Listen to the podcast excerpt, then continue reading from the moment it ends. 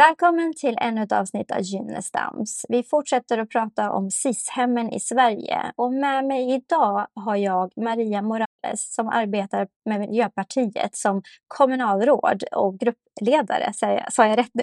Mm, det stämmer. I Linköping. Ja, mm. Just det, Linköping. Välkommen Maria. Tack, kul att vara här. Ja. Eh, vi har ju som sagt var starta den här serien där vi pratar om SIS-hemmen i Sverige. Och vi har haft besök av SIS-tjejer, organisationen SIS-tjejer i ett avsnitt tidigare. Eh, och kommer att ha andra gäster också. Jag ser fram emot den här resan med dig för att det är inte bara att du gör ett väldigt viktigt arbete politiskt sett när det gäller just SIS-hemmet och mycket annat. Men du har också en väldigt, vad ska jag säga, både tråkig men kanske bra för ditt arbete idag bakgrund där du har egen erfarenhet. Eh, skulle du kunna berätta först lite grann om dig själv idag och vad du, vad du arbetar med idag? Eh, men jag, precis som du sa, jag är det som kallas för gruppledare och kommunalråd för Miljöpartiet i Linköping idag. Det betyder i praktiken att jag är liksom heltidspolitiker eh, som arbetar i Stadshuset i Linköping. Vi styr ju inte i Linköping så då är man, sitter man i opposition. Eh, och, eh, så att mitt, mitt, eh, alltså jag arbetar politiskt med kommunpolitik främst då varje dag. Dagarna ser väldigt olika ut. Alltså vi, man kan ju forma mycket själv vad man vill få ut av sin, liksom, sitt politiska arbete. Om man vill vara ute och träffa föreningar och folk eller jobba mycket med att ta fram text och dokument och så där. så det varierar väldigt mycket. Eh, idag har jag haft en förmiddag när jag skrev tre nya debattartiklar, bland annat en om SIS. Då. Så idag har varit lite skrivarverkstad, men igår kväll var jag på ett ungdomsevent till klockan åtta på kvällen. Så det, ja, dagarna ser väldigt olika ut. Mm. Vad spännande också då. Mm. Ja, nej, men det är det. Och, eh, mm. Framför allt, det, alltså det som är det roliga med jobbet är att träffa människor och kunna liksom få lära sig om så mycket olika saker. För att i slutändan är man ju liksom en representant för sina väljare så att man ska ju vara, vara liksom en röst för dem som inte mm. är i stadshuset. En röst för dem som inte har någon röst, står det i Miljöpartiets partiprogram. Mm. Eh, så det är liksom det jag utgår ifrån eh, när man, vi jobbar med många olika frågor. Mm. Och just det du säger nu tänker jag på som jag läste, det här med att vara en röst för de som inte har en röst. Och jag läste att du pratade om att det var någonting du har drömt om sedan liten och faktiskt börjat med egentligen som liten, att du ville vara en röst för de som inte... Och du sa någonting om att de, har inte, att de inte bara har en röst, men att de lever liksom i skuggan av samhället. Men jag tror att jag eh, jag har nog sedan ganska tidigt så här präglats av mycket tankar kring vad som är rättvist och inte. Och eh, liksom känt en ganska stark ansvarskänsla. Jag är uppvuxen i ett område som heter Ryd här i Linköping. Som tidigt var ett utsatt område och eh, det var många människor runt omkring mig som hade, även om jag levde på existensminimum med, med, med ensamstående mamma så, så var det många som hade mycket, mycket sämre runt omkring mig. Så att ganska tidigt så började jag fundera mycket på de här frågorna kring vad man får för olika förutsättningar och eh, ja, men liksom, eh, vi organiserade oss, försökte skriva brev till politiker och, och när det, den typen av, av engagemang inte funkade längre så, så blev det liksom mitt engagemang och min, min vad ska man säga, besvikelse gentemot samhället snarare kanaliserad i att vi var liksom ett gäng som, som började busa istället. Så att jag var mm. ju eh, kom ganska tidigt in liksom i en kriminell kontext och, och började gå brott och eh, jag vet inte hur det ser ut idag, men jag var liksom på pappret då typ Sveriges yngsta kvinnliga rånare eh, och sådär. Så att jag, jag har med mig en, en eh, bakgrund med det jag har sett ganska många människor med olika förutsättningar som liksom inte haft en röst och som inte finns i de här politiska rummen eller som vars, vars berättelse liksom glömts bort de här mm. människorna som faller mellan stolarna som man säger hela tiden. Det är ju mm. mina barndomsvänner och området där jag växte upp och, och alla jag haft runt omkring mig. Så det är väl kanske det engagemanget som är så här, även om det ser annorlunda ut idag, jag rånar liksom inte folk idag, men mm. det, det, är i slutändan lite så här, eh, samma liksom känslor som driver mig och eh, samma engagemang för, för liksom ja, vad ska man säga, för, för liksom de svaga i samhället. Mm.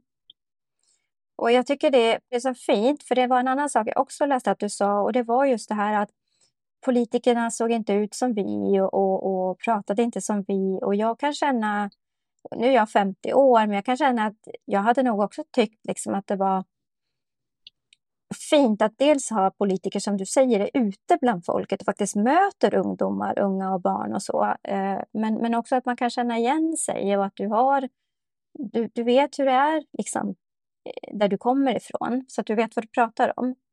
Men alltså representation är, är viktigt.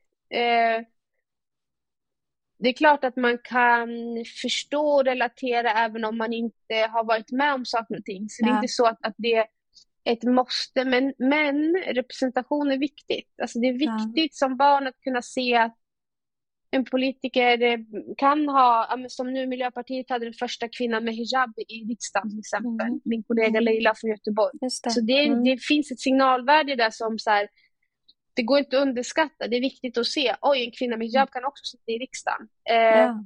En tjej som Maria som har begått brott, som har liksom varit, suttit på SIS, som har varit öppen med mm. det, hon kan också bli kommunalråd sen. Mm. Eh, och, och, så att man förstår att, att det men alltså att man visar att man öppnar dörrar och att det finns möjligheter. Um, det där tror jag är superviktigt. Alltså det är klart, mm. det vet väl alla vad det gjorde med orten liksom när Zlatan blev fotbollsproffs. Helt plötsligt skulle alla mm. bli fotbollsproffs. Alltså, Den här typen av saker skickar signaler, precis som det gör när man bygger upp de här kriminella förebilderna som media gärna gör också. Man ger mm. öknamn, man lyfter upp framstående kriminella personer, mm. visar hur mycket pengar de har, mycket status och så vidare. Det är klart att det också skickar signaler att våra barn och unga kollar på det och också tänker, jaha, det är där man ska bli om man är som jag. Så det behövs mm. liksom, det behövs eh, förebilder på olika sätt. Mm. Eh, vi behöver liksom trampa stiga med olika typer av, av bakgrund och så. Och framför mm. allt i politiken, för det har länge varit en väldigt sluten verkstad för en, en specifik grupp människor med en viss utbildningsbakgrund, med en viss socioekonomisk bakgrund Eh, och, och, här behöver det liksom luckras upp lite grann så att alla mm. känner att, att den här demokratin är för alla. Liksom. Och vi ser ju också så här, ett, ett lågt valdeltagande bland unga och man inte har någon tilltro till politiken och så. Jag tror mycket att det handlar om det, att man känner att politiker mm. är på ett visst sätt.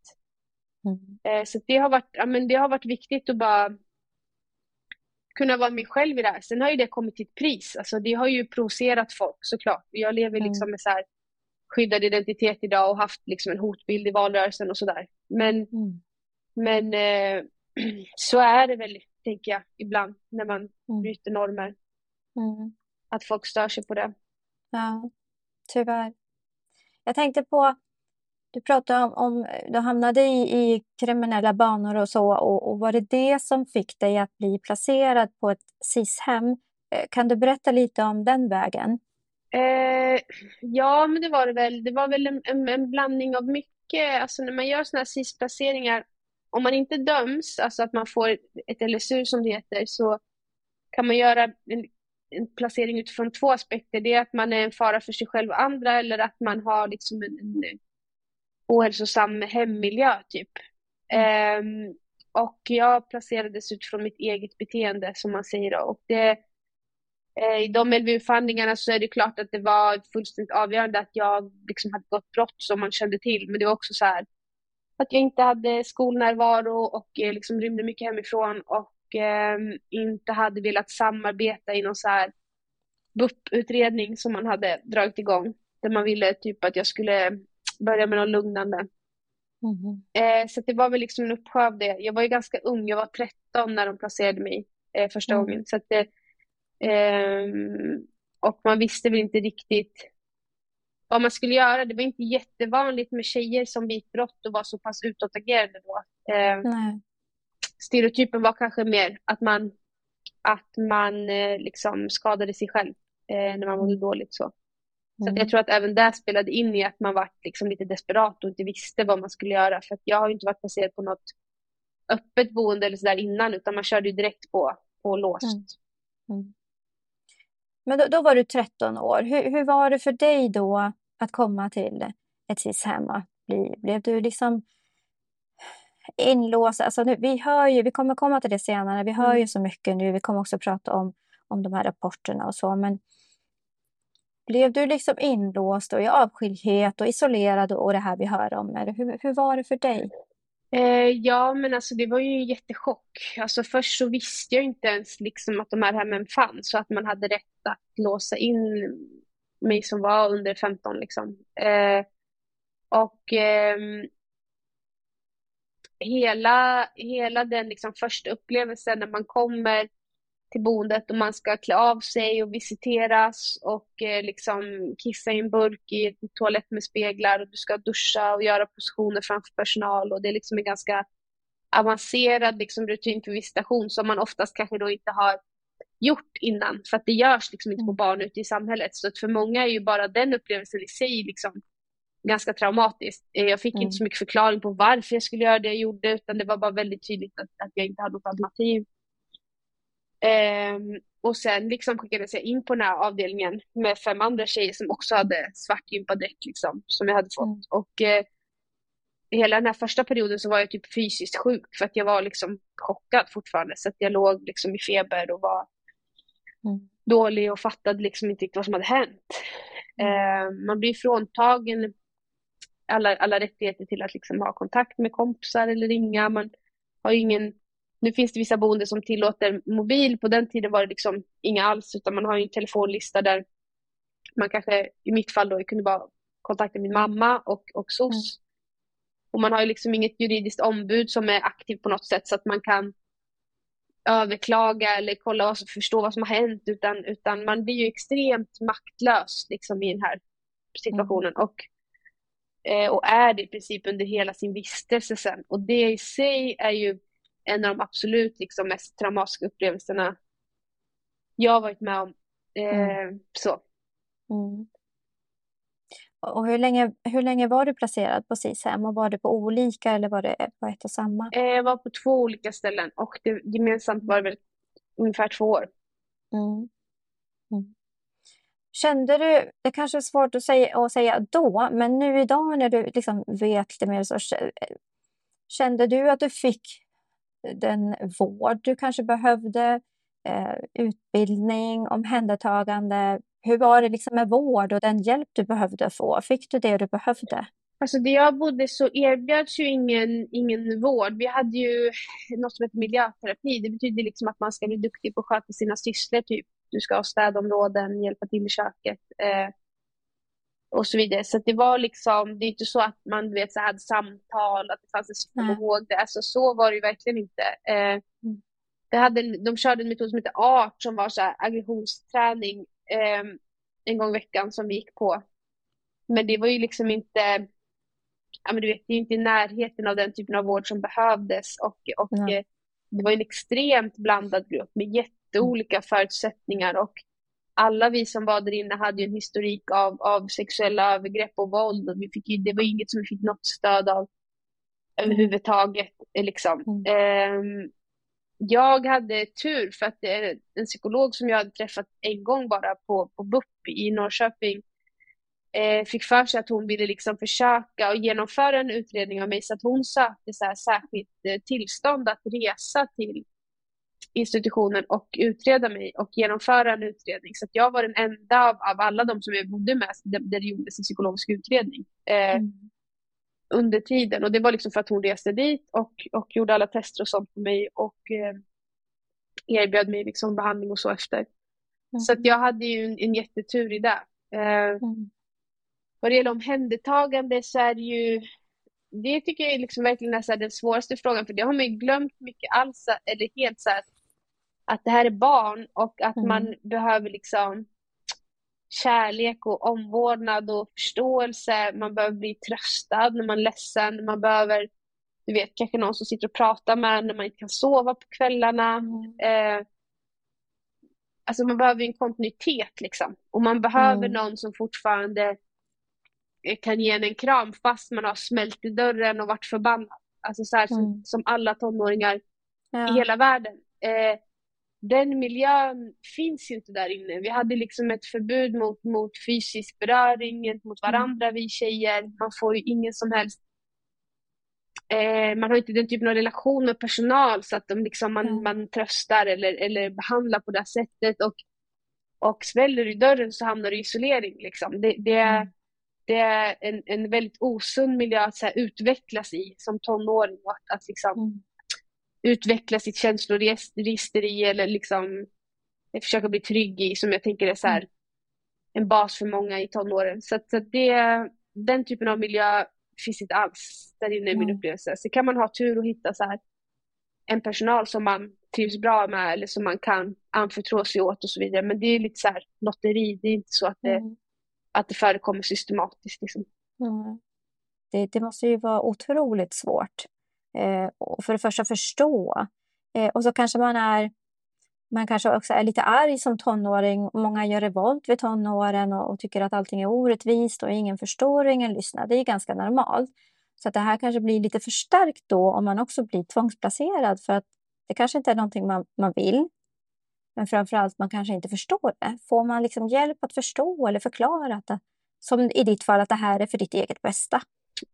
Um, jag skulle vilja säga att det är väldigt lite tankar kring att, att man ska förklara och att barnen själva ska förstå. Alltså det är ju som att man eh, ganska tidigt har en bild av att de här barnen inte kommer fatta och inte är något att mm. lyssna på, inte är någon som ska liksom involveras i sitt, sin vårdprocess. De vet inte bäst. Liksom. Så att det, mm. man, man eh, blir ganska förminskad i den här situationen. Det är, inte, det är liksom inte så att SIS är känt som ett ställe där barn för sin egen talan och får sina röster hörda. Liksom. Eh, så, att, så att det är Många är nog väldigt förvirrade där inne, vet inte riktigt varför man är där man är placerad utifrån eget beteende men man kanske har blivit utsatt av andra vuxna liksom en hel livstid mm. och det struntar alla i utan det är bara mm. fokus på vad du har gjort, liksom att du har skolkat eller knarkat. Och, mm. eh, men det här som alla andra har gjort mot dig hela livet innan det, det glömmer man bort. Liksom. Mm. Eh, så, så det är, eh, ja, men det är en väldigt eh, underlig miljö eh, våldsbejakande miljö skulle jag vilja säga också. Alltså, för det blir också mm. så osunt på något sätt att låsa in personer som, som kanske har ett våldskapital eh, som inte mår bra och det, det är hormoner, det är tonåringar. Eh, så att det finns ju det föds ju lätt liksom olika subkulturer där man, där man eh, både personal gentemot elever men också elever man ska intagna mot varandra liksom behandlar varandra på ett sätt som, som är väldigt osunt. Liksom. Och det mm. finns det ju mängder av, av vittnesmål om och, och övergrepp gentemot, alltså från personal gentemot ungdomar finns det också mm. enorma vittnesmål om att det sker liksom systematiskt. Det är mer mm. Regel än undantag när man pratar framförallt med flickor som har varit placerade, att man själv har varit mm. utsatt eller vet att någon annan har varit utsatt eller bevittnat någonting. Och sådär. Mm. Så det, är, det är inte en plats för barn att vara på egentligen. Eh, det är väl liksom så här slut. Mm. Vi, vi har inte det är, väl, det, det är en sån grej som man skulle kunna fråga de flesta politikerna. Skulle du vara själv vara bekväm med att ha, ha ditt barn in på SIS? Mm. Om svaret är nej, då har vi uppenbarligen gjort någonting fel. För då tänker ja. vi inte att det är en plats som hjälper de mest utsatta barnen. Då tänker vi att det är en mm. plats som är dålig. Liksom. Mm. Just det. Och jag tänker också på, du pratade om att man, man placerar, man blandar, alltså det kan vara allt ifrån eh, kriminalitet till eh, utsatthet, övergrepp. Det kan vara autism. Alltså man blandar olika problematik eh, under samma tak i lokaler som inte alls är bra för ämnat för, det, för, det, för den eh, sortens problematik. Och sen också personal som inte är utbildad eller kvalificerad eller vad ska jag säga, för att hantera de här problemen. Hur, Ja, men det är ju verklighet. Det är, eh, eftersom att det är så...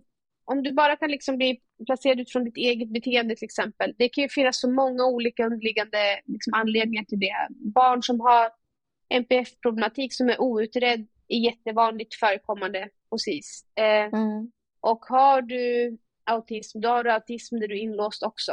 Har du mm. ADHD, liksom en, en sargad impulskontroll och, och, och svårt med med koncentration, då har du den när du är inlåst också. Och det blir snarare kanske värre vissa grejer eh, när du är liksom inlåst. Vissa saker kan absolut bli bättre av rutin och så där, men andra saker kan försämras.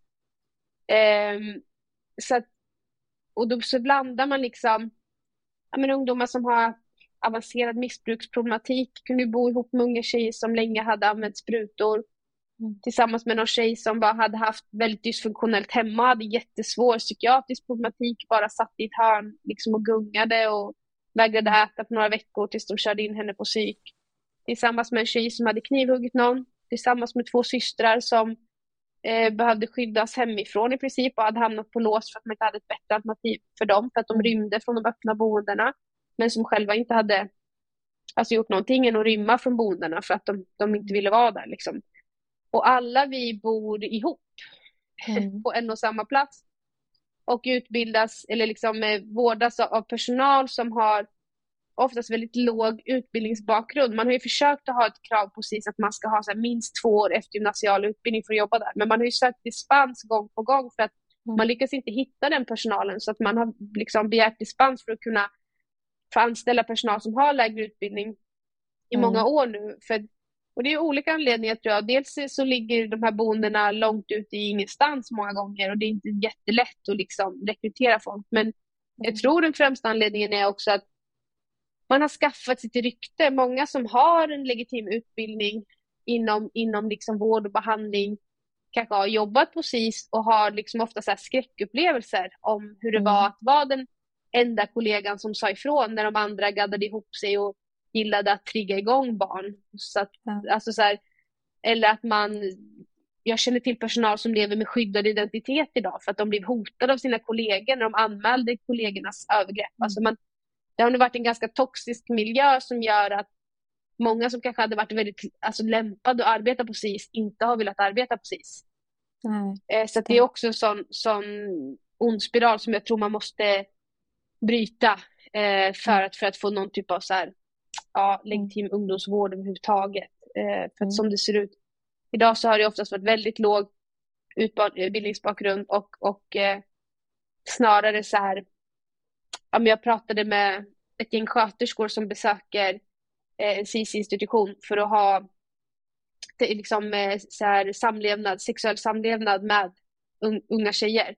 Mm. Och de sa så gud vi var helt chockade när vi kom in, det är bara en massa unga muskliga grabbar där inne. Mm. Som går runt och, och, har samma jargong som liksom tonåringar. Så här. Vi, vi trodde mm. att vi skulle komma in och möta du vet, vårdare och, och psykologer och, och, läkare och liksom så. Mm. Så de var helt chockade, men, men det, det, är verkligheten på många av de här boendena, att det är mm. personal som in, inte är kvalificerad. Mm. Skulle du säga att man kan se SIS-hem som ett ungdomsfängelse? Ja, jag tycker inte att det finns någon eh, relevant skillnad. Det som är en stor skillnad som, som jag skulle säga är bättre på ett fängelse, det är väl att man ofta har ett tidsbestämt straff, alltså att man vet när man kommer ut och att man då mm. har också ett, ett ombud hela tiden som man kan ha kontakt med för att begära mm. permissioner eller överklaga saker och så vidare. Mm. Eh, på SIS har du inte det idag utan oftast omprövas ju de här LVU-besluten var sjätte månad bara. Så det finns ju människor som har spenderat liksom hela tonåren på SIS och varit på 10-15 olika hem. Mm. Så att eh, det, det, är absolut liksom en låst miljö, men de flesta jag känner som har varit både på SIS och anstalt tycker ju synd om ungdomar på SIS för att de tycker att mm. förutsättningarna är bättre på anstalt på många sätt. Mm. Mm. Om du skulle titta tillbaka då från din tid när du var placerad på SIS, hur det var nu och idag. Vad ser du för utveckling? Om du ser någon utveckling överhuvudtaget? Vissa saker har förändrats. Alltså jag började jättetidigt jobba med den här frågan. Eh, redan för så 15 år sedan så arbetade jag med Barnombudsmannen i, i frågan om isolering och vi drev igenom en förändring som handlade om att isoleringen måste omprövas varje timme istället för varje 24 timme som det var då. Mm. Eh, men det är svårt att se hur mycket eh, skillnad det gör i praktiken för vi har ändå haft avskiljningar på, på på väldigt oroväckande sätt mm. sedan dess. Men det är klart, mm. det har liksom skett så små förändringar som, som har eh, ja, men ändå varit steg in, i någon typ av mer human riktning. Jag har förstått det som att man också idag på många ställen kan ha tillgång till telefoner eller, eller sociala medier så man kan hålla kontakt med vänner och så här. Det kan man väl tycka är mm. både bra och dåligt men, men eh, det har ju gjort som du senast till exempel på ett boende att man kan kontakta media eller att man kan fota mm. missförhållanden och sådana grejer. Så utifrån den aspekten så, så är det en, rätt, en rättighet som har liksom, det ser bättre ut än, än, än, äh, än vad det gjorde när jag äh, var placerad. Men, men mm. på det stora hela så när jag träffar ungdomar som pratar om, om placeringar som har skett nu eller idag så är det eh, ingen stor skillnad alls. Vi kan oftast mm. relatera ganska mycket till varandra. Mm.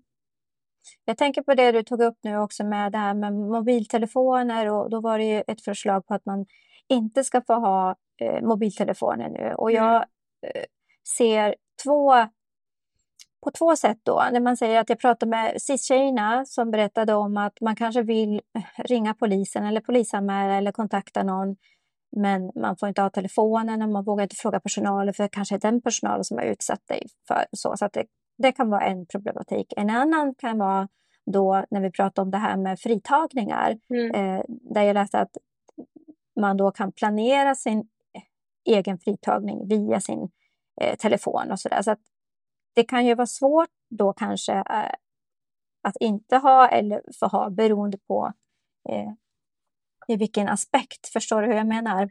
Ja, eh, alltså det är överlag så här, vi har en debatt i Linköping också om det här med att ungdomar har telefoner på, i högstadieskolan på varenda rast och lunchrast mm. och så här. Man planerar att man ska träffas och bråkar eller skolka eller det säljs droger och det mobbas. Mm. Och det, är så här, mm. det är klart, vi, jag är övertygad om att vi behöver begränsa telefoner för våra minderåriga. Så det är 100 mm. procent. Det, det är helt galet att vi inte har gjort det. Överhuvudtaget? Ja, men överhuvudtaget ja, så har ju vuxenvärlden mm. så här, vi, mm. vi bara kapitulerar och var så här, här får ni en telefon ja. allihopa. Och så har de fått helt orimliga förutsättningar att växa upp i den här djungeln mm. av, av allt vad det innebär. Mm. Eh, med det sagt så är det så här, så som situationen ser ut på SIS idag, mm. så är ju ungdomar i en extrem utsatthet som alltså, mm. och i många fall har utsatts för övergrepp och inte ens fått ringa polisen. Mm. Eh, så i den situationen så får man väl så här, väga liksom eh, nyttan med, med, med liksom risken. Mm. Men, men hade vi haft en fungerande ungdomsvård med vårdpersonal som inte liksom utsätter våra barn för övergrepp med, mm. med externa ombud som alla barn hade kontinuerlig kontakt med, med socialsekreterare som faktiskt hälsade på sina placerade barn liksom, alla de här aspekterna, då hade vi nog kunnat ha boende där barnen inte har tillgång till sina telefoner. Mm. Men, men liksom, vi är ju inte där idag. Så, det, är, så här, det är en sak att prata om en drömvärld. Mm. Eh, och det är en annan sak att prata om verkligheten. Eh, jag mm. förstår att det, det, är ju skitdåligt att de kan liksom planera rymningar och så vidare. Det, ju, det måste ju vara fullständigt förödande. Eh, mm. Men om vi ska ta telefonerna också så, så behöver vi säkra upp liksom utomstående eh, oberoende kontakter runt de här barnen som ser till att, att, man, eh, att man får sina rättigheter tillgodosedda helt enkelt. Så det, det, är, det, är, det är liksom inte en svartvit fråga.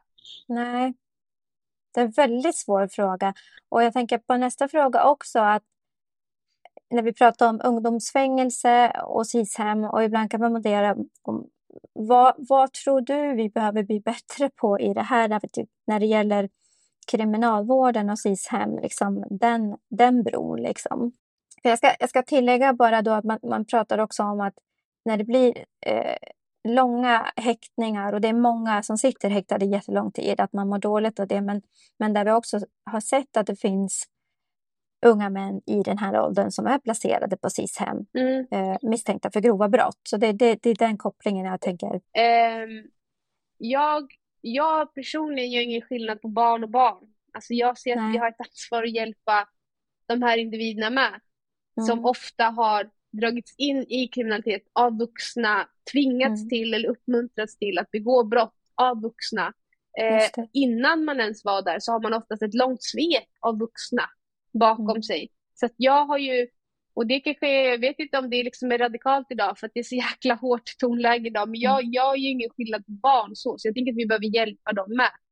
Mm. Sen tänker jag, rent juridiskt så är det så här att en vårdnadshavare har ju rätt att välja om någon ska ha en telefon eller inte. Och om staten är din vårdnadshavare, om du är LVU, så borde ju socialsekreterare i praktiken kunna säga att du inte får ha telefon. Mm. Eh, och man borde kunna ha avdelningar där man inte tillåter telefon på grund av rymningsrisk och så vidare. Så man kan säkert lösa det rent praktiskt eh, när det har mm. med rymningsrisk att göra. Grabbarna är ju inte heller, enligt siffrorna i alla fall, lika utsatta eh, för övergrepp av personal på SIS som flickorna är. Så, att, så att det, det, är liksom, det blir en så här lång harang att jämföra så här, du vet 14-årig tjej som blir utsatt av personal med en 17-årig mm. gängkriminell som, som planerar mm. sin rymning. Vi mm. måste ju kunna diversifiera däremellan, vi måste kunna göra bedömningar, enskilda bedömningar och så mm. Men då behövs det ju liksom kvalificerad och utbildad personal, det behövs socialsekreterare som har tid, som inte bara placerar och sen inte har tid att följa upp någonting. Det mm. behövs juridiska ombud, det behövs liksom lagstiftning och så här. Så jag, jag, är övertygad om att vi kan lösa det här mm. på ett bra sätt. Mm. Eh, och att även de här grabbarna behöver vård. Jag är inte liksom en anhängare till det som det tisslas och tasslas lite om nu, att, att vi ska ha renodlade ungdomsfängelsen och att man ska dela se skillnad på barn och barn, barn som behöver hjälp och barn som behöver straffas. Eh, mm. det, det, är inte min åsikt. Liksom. Nej. Problemet när man, eh, som du säger, jag vill se barn som barn, att alla liksom ska få, få hjälp, vare sig det handlar om att eh, man är en kriminell, eh, en gängmedlem eller en utsatt eh, flicka. Eh, och när jag pratar om det här med utsatta tjejer så har jag ju haft tidigare avsnitt som jag pratade om tidigare med SIS-tjejerna. Och vi pratade då om den här rapporten som kom som Barnrättsbyrån och Childhood har gjort. Och det var ju en väldigt skrämmande statistik eh, vi fick se utöver då alla vittnesmål vi hör eh, hela tiden nu. Eh, skulle du vilja bara berätta lite, vad, vad känner du när du läser den här rapporten och, och, och hör alla de här vittnesmålen? Men det, det är en jätte, jättesorglig läsning. Eh, det är ingen nyhet. Men det som, det som blev lite nytt med den här rapporten är att man sammanställde liksom siffror. Så man fick siffror på allting. Och det intressanta är att de siffrorna man använder är SIS egna. Alltså mm. SIS känt till alla de här övergreppen, rapporterat dem som avvikelse eller, eller arbetsmiljöproblem. Men man har inte polisanmält, man har inte rapporterat till IVO som man ska, man har inte gjort liksom sådana anmälningar som, som man ska. Eh, mm. så det här är ju bara, de har ju bara sammanställt alltså SIS egna siffror. Det, så det är egentligen inga, inga nya siffror. Eh, men det, det är jättetragisk läsning. Det är vidrigt mm. eh, liksom så. Mm. Hur tycker du att Statens institutionsstyrelse svarar på den här och har svarat på den här kritiken. Om, om du själv har, har haft uh, någon slags kommunikation med dem eller om, i media eller vad andra uh, säger. Jag har inte haft någon kommunikation med den generaldirektören som är ansvarig nu. Jag har träffat tre andra generaldirektörer tror jag under alla de här åren som jag har jobbat med den här frågan. Mm. Eh, och det som sker gång på gång är att man ofta skyller ifrån sig. Eh, man har ju aldrig velat ta ansvar och, och offentligt be om ursäkt eller se till att de här barnen får upprättelse.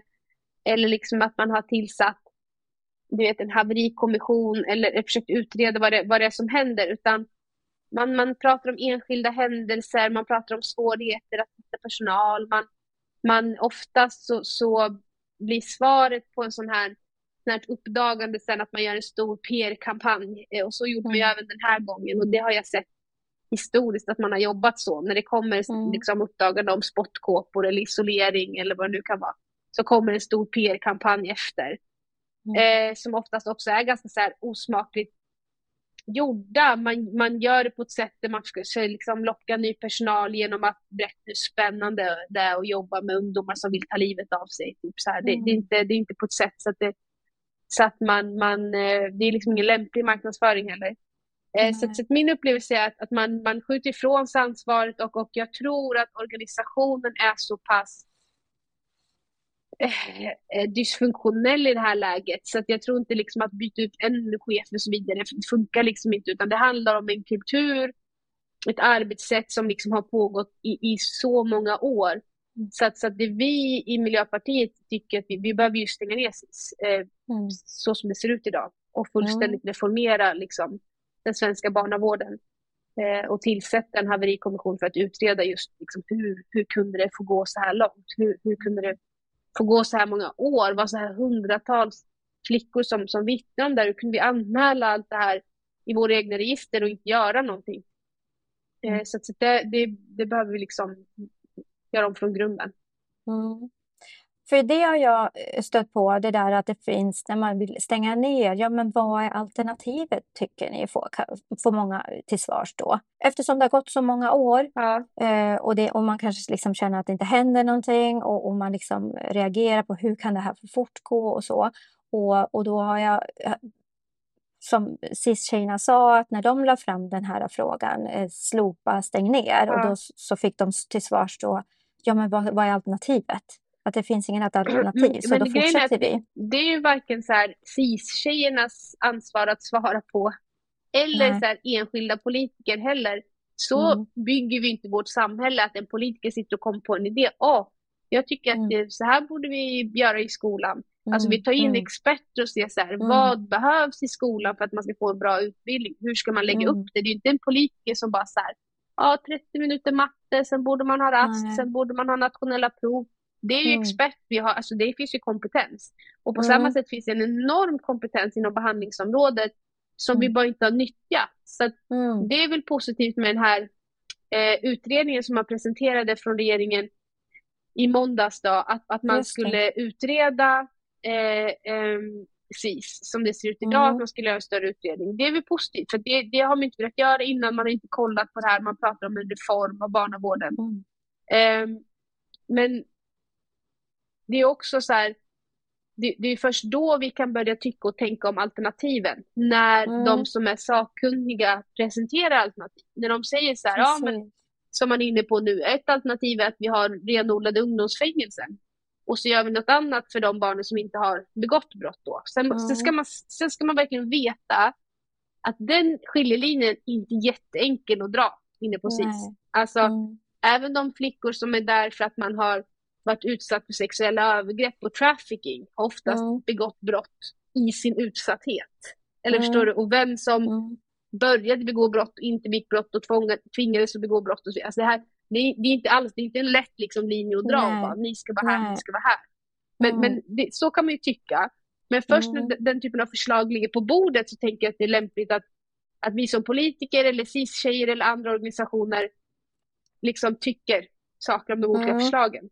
Mm, Men att lägga på liksom som cis-tjejers axlar en organisation som jobbar med mm, liksom hundratals brottsoffer som har varit Mm. utsatta för vanvård i statens mm, händer, att de då ska berätta för SIS generaldirektör vad vi ska göra istället. Det är orimligt. Alltså det blir också Ja. här oseriöst upplägg. Vi må, Mm. Någonstans måste vi låta den demokratiska processen liksom ha sin gång. mm, mm, Och där tänker jag så att det det. är inte vi inte det enda landet som har ungdomar som begår brott. Alltså det, det Nej. finns en hel värld av kompetens Ja, där man har och det testat pratade saker. vi också om, våra grannländer som till exempel Norge då, som har känns komma, kommit lite längre än oss Ja, och också fått bättre resultat eh, där man har bättre vård på, på ung, ungdomar. Norge är Eh, spännande att kolla på. Skottland är Mm. spännande att kolla på. Om man vill jobba liksom mot organiserad brottsligheten och skjutvåldet, då har man gjort enorma framsteg i olika eh, städer i USA.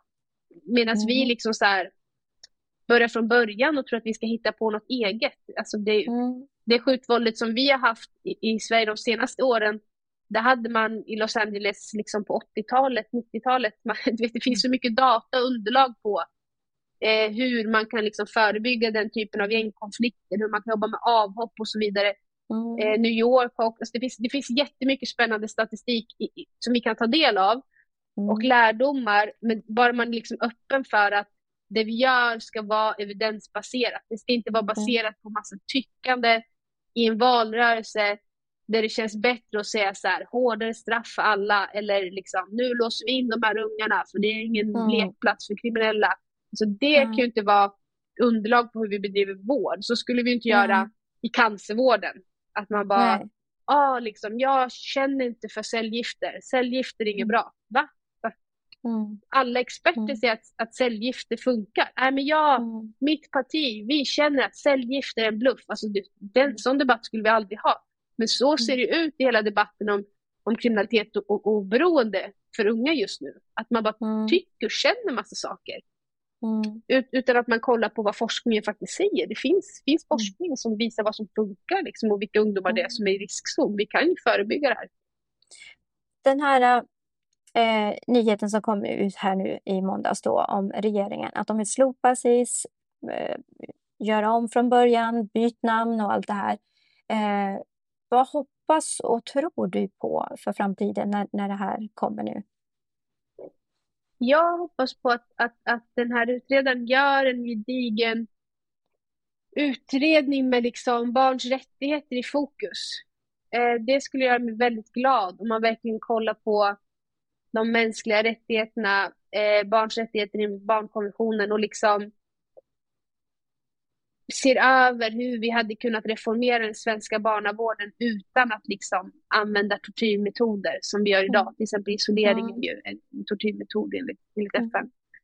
Eh, så det, det är mitt önskemål. Sen, sen så tror jag såklart, det, det kommer komma fram politiska idéer utifrån det här som jag kanske inte kommer liksom stå bakom. Jag är, till exempel inte en anhängare eller Miljöpartiet till liksom hela det här ungdomsfängelsekonceptet eh, så som det mm. pratas om det idag. Men, men utredningen är i alla fall ett typ av steg i rätt riktning. Mm. Eh, det är ytterligare ett sätt att uppmärksamma frågan. Det är ett sätt att ta frågan på allvar. Eh, men, men sen när en utredning är färdig så krävs ju politisk handlingskraft och pengar och så här. Mm. Det här med att SIS ska mm. byta namn tycker jag väl kanske inte, det kommer väl inte vara reformerande. Det är så mycket annat som Nej. behöver bytas. Ja. Sen tänker jag att det som mm det som för mig helt fattas i det här uppdraget som man presenterade i måndags, det är ju eh, liksom fokus på de som redan är utsatta. Det finns mm. ingenting om upprättelse, rätt mm. att söka skadestånd, rätt till stöd, rätt till hjälp. Det finns inget sånt. Och då pratar vi om mm. hundratals tjejer som är utsatta för mm. sexuella övergrepp och våld mm. på SIS-hem och inte fått polisanmälan. Det har alltså varit systematiskt att man får inte polisanmäla. Mm. Du är inlåst och inte haft tillgång liksom, till telefon. Mm. Och idag inte har en brottsofferstatus, vilket gör att du kan inte söka pengar via ditt försäkringsbolag, du kan inte få brottsofferstöd, du kan inte söka ersättning via, via brottsofferfonden. Du, kan, alltså, du, är, du är någon typ av osynligt brottsoffer. Mm. Mm. Och, och där behöver man ju också kunna hålla två tankar i huvudet samtidigt. Vi måste kunna se mm. framåt och reformera, men vi måste också fokusera på att reparera vad vi faktiskt har gjort. Det finns så många ja. som har farit så illa när de skulle vårdas av samhället, när de skulle skyddas av samhället, som vi har mm. svikit. Och de mm. får vi inte glömma bort i hela den här viljan att bygga någonting nytt, utan vi måste ju också mm. våga se bakåt. Mm. Någonting som, som jag tror alla reagerar så, starkt på, det är just när man pratar om unga tjejer som kanske då redan kommer ifrån ett, ett liv med, med övergrepp, eh, sexuell utsatthet och sen då kommer till en plats där man ska känna sig trygg och få hjälp Eh, där staten ska hjälpa dig, men du blir utsatt för ytterligare övergrepp där. Mm. Hur, hur, hur tar man sig upp ifrån det? Men det gör man inte alltid heller. Alltså jag har ju begravt ganska många som jag bodde med. Mm. Det finns en självmordsstatistik, det finns liksom en statistik kring, kring långtidsarbetslöshet, sjukskrivningar, psykisk ohälsa, eh, det är ju bara knappt 20 procent som liksom får, får ett, ett önskvärt liv efter en SIS-vistelse. Mm. Så att liksom det här gänget som är jag eller de här tjejerna som syns nu i SIS-tjejer och så här. Mm. Det är ju en liten, liten klick liksom mm. som, som kanske har lyckats få ihop ett liv efter mm. och som haft förutsättningar och haft tur. Eh, men, men de allra flesta som har varit utsatta lider ju fortfarande av det, det som hände något enormt idag. Mm. Och har du inte psykiska men så kan du också ha fysiska men om man är i något hjul liksom av sjukvård och psykiatri och, och Arbetsförmedlingen och Försäkringskassan och, och socialkontoren. Mm. Och, och um, hela det här liksom till följd av att du, mm. du blev så svårt utsatt under din vårdvistelse på, på ett statligt hem. Så mm. det är, jag tycker det är otroligt viktigt att inte glömma de här människorna. Att inte, alltså, att, att det, det, behövs en offentlig ursäkt. Mm. Det behövs en brottsofferstatus. Det behövs rätt mm. att söka ersättning. Alltså, vi, mm. vi behöver se det här också. Vi kan inte bara liksom blicka framåt och, och eh, bygga nya saker nu, utan vi måste faktiskt liksom reparera det, det som redan har skett. Mm.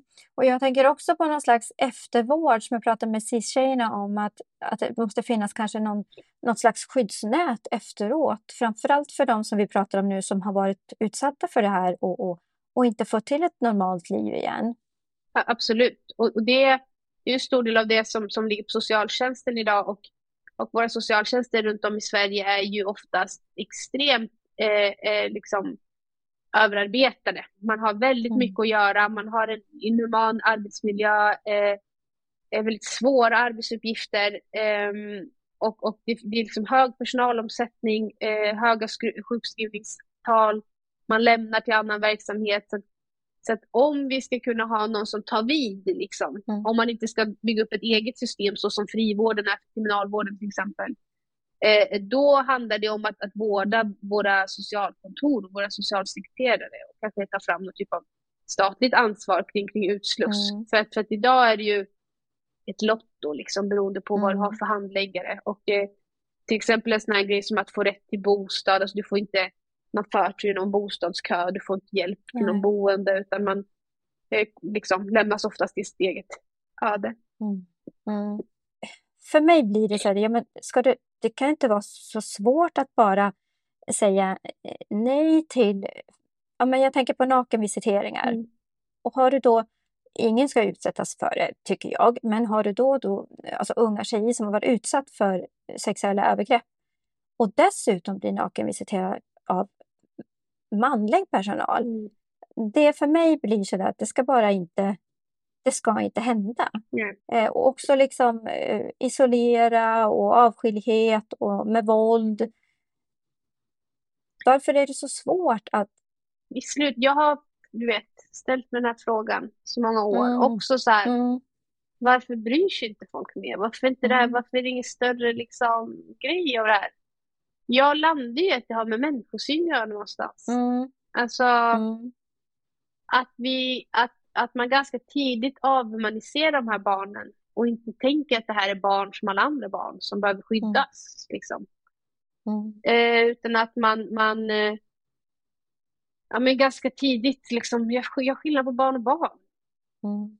Och, och mm. tänker att det finns en skillnad där något sätt. Det gör det ju inte. Nej. Och jag tror att det finns värdiga sätt att, att visitera på, att ta, att ta emot ja. på. Alltså man kan ju om man jobbar med gynekologer eller läkare som har jobbat med kvinnor i utsatthet eller tandläkare eller vad som helst. Mm. Är du duktig på ditt jobb så har du lärt dig att bemöta personer i utsatthet och, och göra mm. det med samtycke hela vägen så att man kan hjälpas åt och liksom eh, man kan förberedas på det i förväg. Det finns ju massa olika sätt man kan liksom göra det här på. Eh, mm. Men, men eh, i slutändan så tror jag det handlar om människosyn. Alltså det, ja. man, man tänker mm. att det är annorlunda än, än ens egna barn och de barnen man känner där hemma. De här mm. barnen är, de är farliga. Liksom. De, mm. de kan man knappt vara med. Det är så.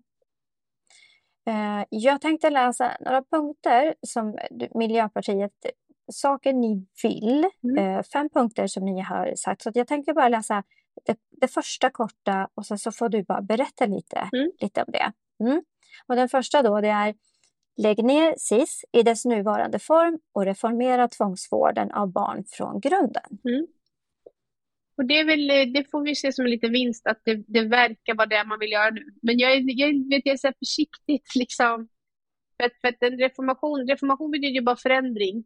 Sen om det förändras till något bättre eller sämre, det vet vi inte än. Men, men reformation betyder förändring Eh, och vi är, ju, vi, är också för att det görs en, en utredning och, och, att, att vården ska reformeras. Så det, det, det, är ungefär det som är på bordet idag. Så jag hoppas mm. att det mm. leder till någonting bra. Mm. Och nästa är det vi varit inne på lite tidigare, upprättelse och ersättning. Ja, och det handlar ju om de som faktiskt redan har råkat illa ut, eller de som liksom råkar illa ut nu. Eh, nyheterna om om missförhållanden på hem fortsätter ju komma in. Alltså det var bara några mm. veckor sedan det, det uppdagades på ytterligare både. Så där, och det är viktigt att vi inte glömmer dem som redan har, mm. har eh, skadats och, och som i detta nu liksom utsätts. Så att, eh, och där, som sagt, det, det känner jag saknas lite i det fokuset som regeringen la fram. Mm. Just det. Och tredje är stärkt rätt till juridiskt ombud för placerade barn. Och det handlar om att man ska kunna ha en, en, eh, en, en advokat som är liksom ansvarig för dig under tiden som du har din vistelse där. Så att du har en, en utomstående part som du kan eh, höra av dig till utan att personal lyssnar, någon som du får träffa enskilt utan personal eh, för att kunna liksom klaga, eh, berätta om det har hänt någonting, överklaga om du har fått indragna pensioner eller vad det nu kan vara, utomhusvistelser och så vidare.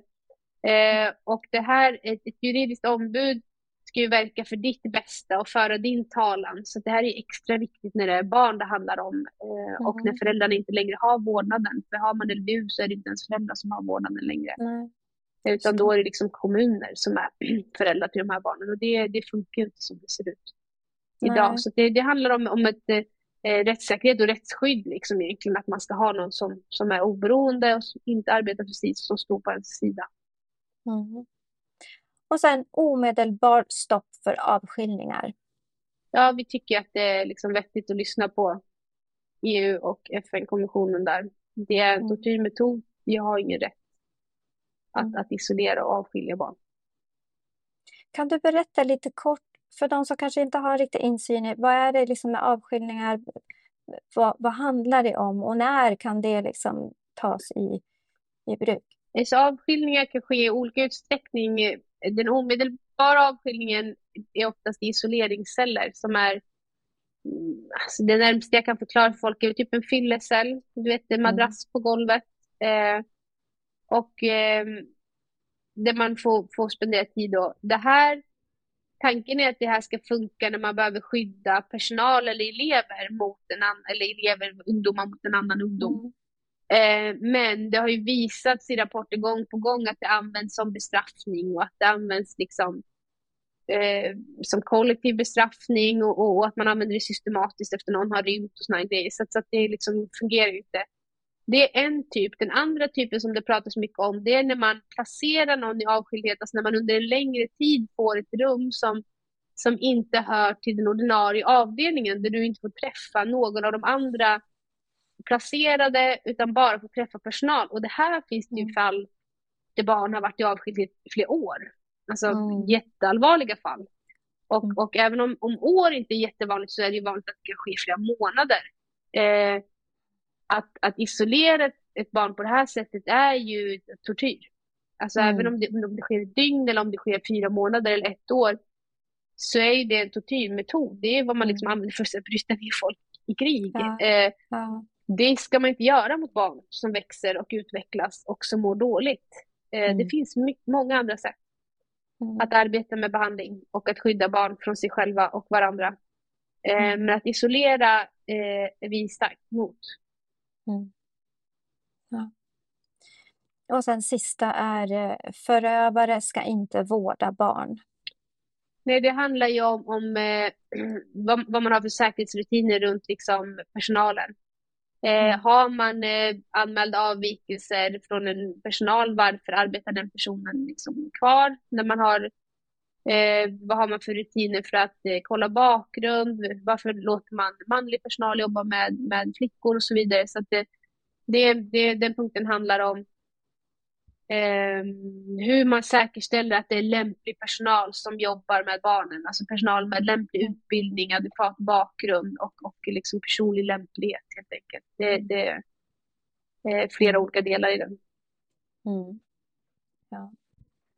Jag tycker alla är så himla viktiga, men just den där sista, alltså den, den sätter en klump i min mage. Alltså.